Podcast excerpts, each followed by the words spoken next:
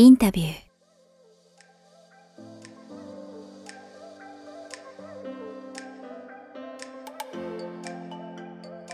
こんにちは早川洋平です。インタビュー。この番組はポッドキャスト各プラットフォームと YouTube よりお届けしています。えー、チャンネル登録、番組登録の方よろしくお願いします。さあ、ということで、えー、今回も引き続き、えー、中江公弘さんこと君、君こと中江公弘さん。はい、どっちでもいいですが、君よろしくお願いします。はい、よろしくお願いします。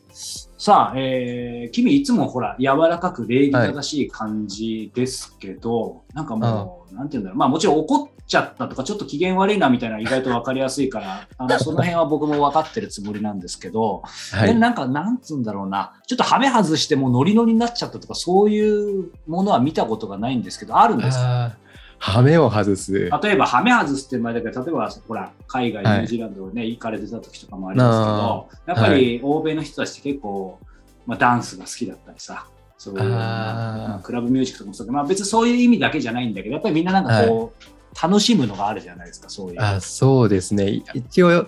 あんまりハメを外すってはないんですけど、でも、やっぱその海外、ニュージーランド行っていた時は、仕事終わりにみんなで、なんか、この後飲みに行こうぜみたいな感じでバーに行くんですよ。で、ね、バーに行って、あの、なんて、こう、ビールを入れる大きなジョッキ、ジョッキというか入れ物があって、なんか3リッターぐらい入るような、ビール3リッターぐらい入れで、それをみんなでこう継ぎ分けて飲んだりとか、なんか、サーバーみたいな、なんかそういう。ピッチャーか。ピッチャーみたいな。ピッチャーですね。ちょっと、うん。なんかそういうのに触れてみて、あなんかすごいなと思いながらも、ちょっと頑張って食らいついていた経験はあります。ちょっと。あじゃあそ、その程度ですか？今まで人生で一番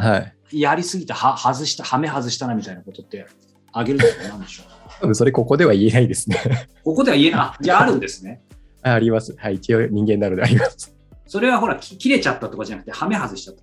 ハメを外して。例えばほら、はい、あの僕じゃないですけど、僕の知り合いとかでこう、新宿の歌舞伎町とかでほら、なんかもう飲んで、もう泥酔して倒倒れて、なんか起きたらパソコン盗まれてたとか、そういう人いますけど。でもそうですね、ちょっとあの、ままあ、ライトな方かもしれないんですけど、あの、会社員時代に飲み会で飲んだ時、終電で乗って、自分の最寄り駅で降りないといけなかったんですけど、その駅乗り過ごして、あのタクシーで帰った経験はあります。とか、そ結構普通ですね。すいません、皆さん。僕のインタビュー力が足らずにですね、全然引き出せてなかったので、またちょっとね、あの、オフレコで聞いた話をまたいつか、あの、さりげなく、えー、暴露したいと思います。はい。さあ、えー、今回のインタビューですが、えー、イギリスのジャーナリスト、リチャード・ロイド・パリーさんに、えー、お話を伺ってきました。えー、前回もお話したように、このえ彼の著書、津波の霊たち、ちょっと反射しますね。津波の霊たちに主にフォーカスしてお話を伺ってきたんですけども、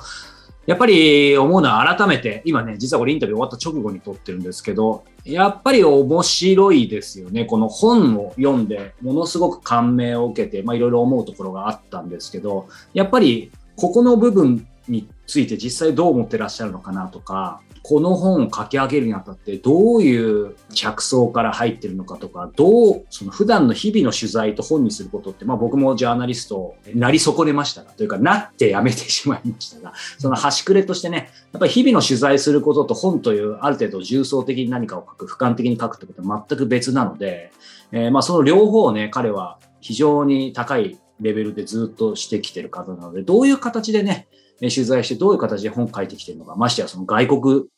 の方、言葉も通じず、震災という非常にネガティブなね、えー、ややもするとそのテーマの中でそのハードルをどう超えていったのか、そのあたりを今回ね、あの、お話を伺うこともできましたので、え、その辺も含めて今回も、え、インタビュー聞いていただけたらと思います。それでは、リチャード・ロイド・パリさんの第2回をお聞きください。あのー、今ね、まさにそのインタビューを何度も何度も繰り返して、えー、書き上げた本とおっしゃいましたけども、あもう私もそのインタビュアーの端くれとして、その、いわゆる震災っていうものすごくネガティブな状況の中で話を聞くのは非常に難しいと思います。で、ましてやですね、えー、その、震災、そして当然、リチャードさん日本語、本当はペラペラだと思うんですけど、まあ、とはいえ ネイティブではないので、いわゆる震災言葉、そしてまあ、外国、長、日本が長いとはいえ外国の方なので、いわゆる、えー、まあ、端的に言って、震災というネガティブな状況、えー、言葉、外国人というその3つの、まあ、あえて言いますが、ハードル、チャレンジングなことがある中で、なぜここまで、やっぱり日本人の私が読んでも本当に本質に迫った素晴らしい、あの、本だなと思うんですけど、なぜここまで本質に迫ることができたとご自身でお思いでしょうか？もちろんその何度もインタビューしたからこそだと思うんですけど、そもそもインタビューするのもハードルだと思いますし、コミュニケーションも含めてなんですけど、いわゆる3つのハードルをどう超えたのかっていうのを伺いたいですね。Um, I, I have to correct you on one thing, and that is that although I 先 have ほど私が日本に長く住んでいるから日本語が上手だと言われましたが、あまり実は話せないんですね。特に真面目な話ですとか難しい話というのはなかなか理解するのが難しいです。でも私には秘密兵器がおりまして、それは会社のアシスタントの方です。彼女は通訳、翻訳などを私のためにしてくれて、日本語でのこの会話というののコミュニケーションの間に立ってくれる、とても有能な方です。そのアシスタントという名目ではありますが、彼女はジャーナリストとしても優れていて、長く一緒に働いています。それで、まあ現地に行った時にやはりコミュニケーションが壁となることは多々ありました。それというのはやはり私が外国から来たということで言葉が違うということはやはり大きな要因となってはいました。まあそれとは別に、その被災者の皆様は苦痛を経験される、悲しみを経験されていて、その中には子供を亡くした親御さんもいらっしゃいますし、子供全員を亡くされてしまった親御さんもいらっしゃる。そして家や家財道具など全てを亡くした方もいらっしゃって、そういった方々とお話、コミュニケーションを取るときはやはりアプローチが難しい問題とはなってきます。で、そういった中で、このアシスタントの彼女は思いやりがあり、気遣いもあり、そういったコミュニケーションの面で優れたところを持っておりまして、人に共感する能力とかそういったものも優れているので、彼女の功績がすごい大きいというのはあります。まあ先ほど申し上げた通り、日本国外から来た私にとってはなかなかこういった問題が難しいということはあるのですが、まあ小学校の親御さんの中には日本の官僚制度とかそういったところにこう不信感を持っていたりする方もいらっしゃいますが、そういったことを普通に話すというのはなかなか日本ではされていないので、その日本国外から来た私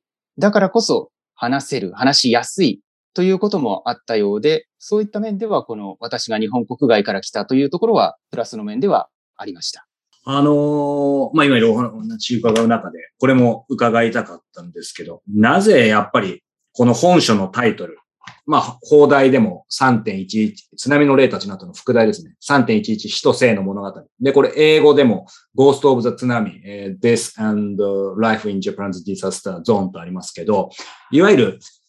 日本語だと、やっぱりなんか生と死、つまり生が先に来て死が後なんですけど、やはりこれは現代でも放題でも死と生ということで死が先に来てます。なぜ死と生の物語だったんでしょうか？これはリチャードさんの中で何かやっぱり順番、意味があったんでしょうか？Yes, it was very deliberate.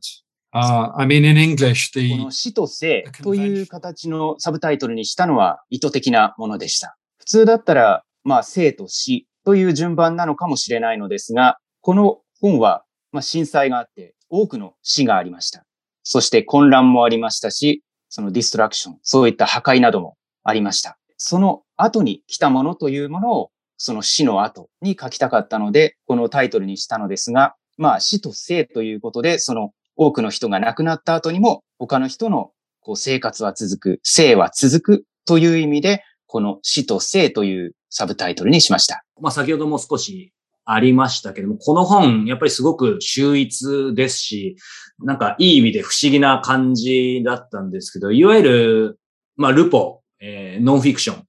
えー丹念、丹念に取材して事実を淡々と書いているんですけど、なぜかものすごく温かみを感じるというかですね。まあ、フィクションを読んでいるはずではないんですけど、すごく、まあ、テーマも重いはずなんですけど、な、なぜかこう読んだ後の土木感、すごく温かみを感じるっていうのは、これはなぜなんでしょうかね。いわゆる、まあ、ストーリーテリング、物語にフォーカスしてるからだとは思うんですけど、それにしても、この温かさっていうのはどこから来ると、えーリチャードさんお考えでしょうか？この中にいる人たちの温かさ、まあ、あなたの温か、リチャードさんの温かさなのか、そしてまあ、もちろん当然技法として何かテクニカルな部分も使ってるのか、このあたり温かさの秘密、聞きたいですね。yeah, one of the one of the tasks I set myself in 質 writing 問 the に関して?なのですが、えー本を書くときに私がやろうとしていることは、ジャーナリストとしてこの現地で起こったことを正確に伝えるということです。それというのは、まあ子供を亡くした親御さんのこの苦悩だったり、苦痛だったりを書くこと。そして他にも小学校がたくさんある中で、被害を受けた小学校がたくさんある中で、その中で多くの子供が死亡した学校があったり、それに対して子供たちが生き残ったところ、学校なんかもありました。それの違いが何なのかというところもやはり見ていかなければならないので、そういったことも含めて多くのリサーチをしました。で、その中で、そのリサーチの中で被害者、被災者の皆さんがどんな気持ちかというところもいろいろ聞いていくうちに、インタビューの中でそういったことも、書いていくことになりました。それというのは、まあ津波を実際に体験された方のストーリーだったり、その近親者や家族を亡くされた被害者の苦悩、経験だったり、やはり事実を伝えるという意味では、こういった被災者の気持ちを書くというのは意図的に行ったものです。で、先ほど質問の中にあったこの温かさというものが、まあ、どこから来たというかというのはわからないですが、まあ、私が実際にインタビューした人々の言葉をそのまままあ書いているというのはやはり事実を伝えるという意味では大切ですので、まあそういったところから来るのかもしれないですし、ただ私がやっていたのは、そういった人々の感情とかから、まあある程度のこう距離は置いたということはしていました。というのも、その地震は東北だけでなく、その近辺の地域、私がいた東京でもありましたし、自分自身がその感じたことということも伝える必要があったので、自分の考えというよりも自分自身が東京で経験した地震などについてのことは本には書きました。まあやっぱりそのね、とにかく伝えることを、まあ当然ジャーナリストとして非常に大切にされているのかなっていうのは改めて思ったんですけど、改めてですけど、その中で、まあそういう意味では個人的に、リチャードさん個人的にという、えーことでもいいんですけど、やっぱりこの本出して今ちょうどもう4年以上経ってますけど、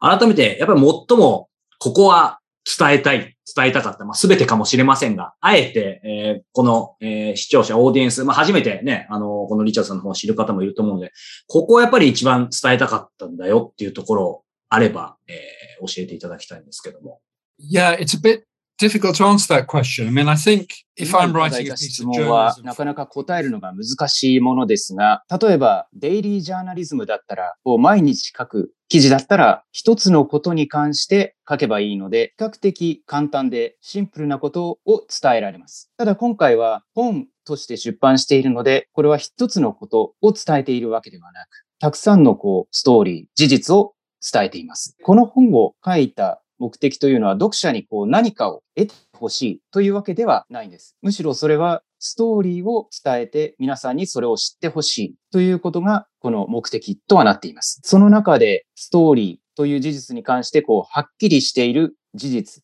というものもありますが、他にもこうグレーなもの、はっきりしないものというものもたくさんあって、例えば本を読んだ多くの人は、まあこう思ったかもしれません。この中で伝えているのが石巻市の被災者に対して行ったことに関して憤りを覚えたり、それを批判するという方は多くいらっしゃると思います。例えばこの石巻市の対応をもう少しするべきだった。親にもう少しちゃんと対応すべきだったというところを思う方もいらっしゃるかもしれません。ただこういった問題というのはシンプルではない。そして多くの問題も含まれています。で、先ほど申し上げたように多くのグレーエリア、こう白黒はっきりしない部分があります。そういったところを私は書きたかった。そういったところを皆様に伝えたかったというところはあります。さあ、エンディングです。えー、君、えインフォメーションいつものようにお願いします。はい、えーインタビューでは皆様からの早川さんへのご質問や番組への感想、取り上げてほしいテーマなどを募集しております。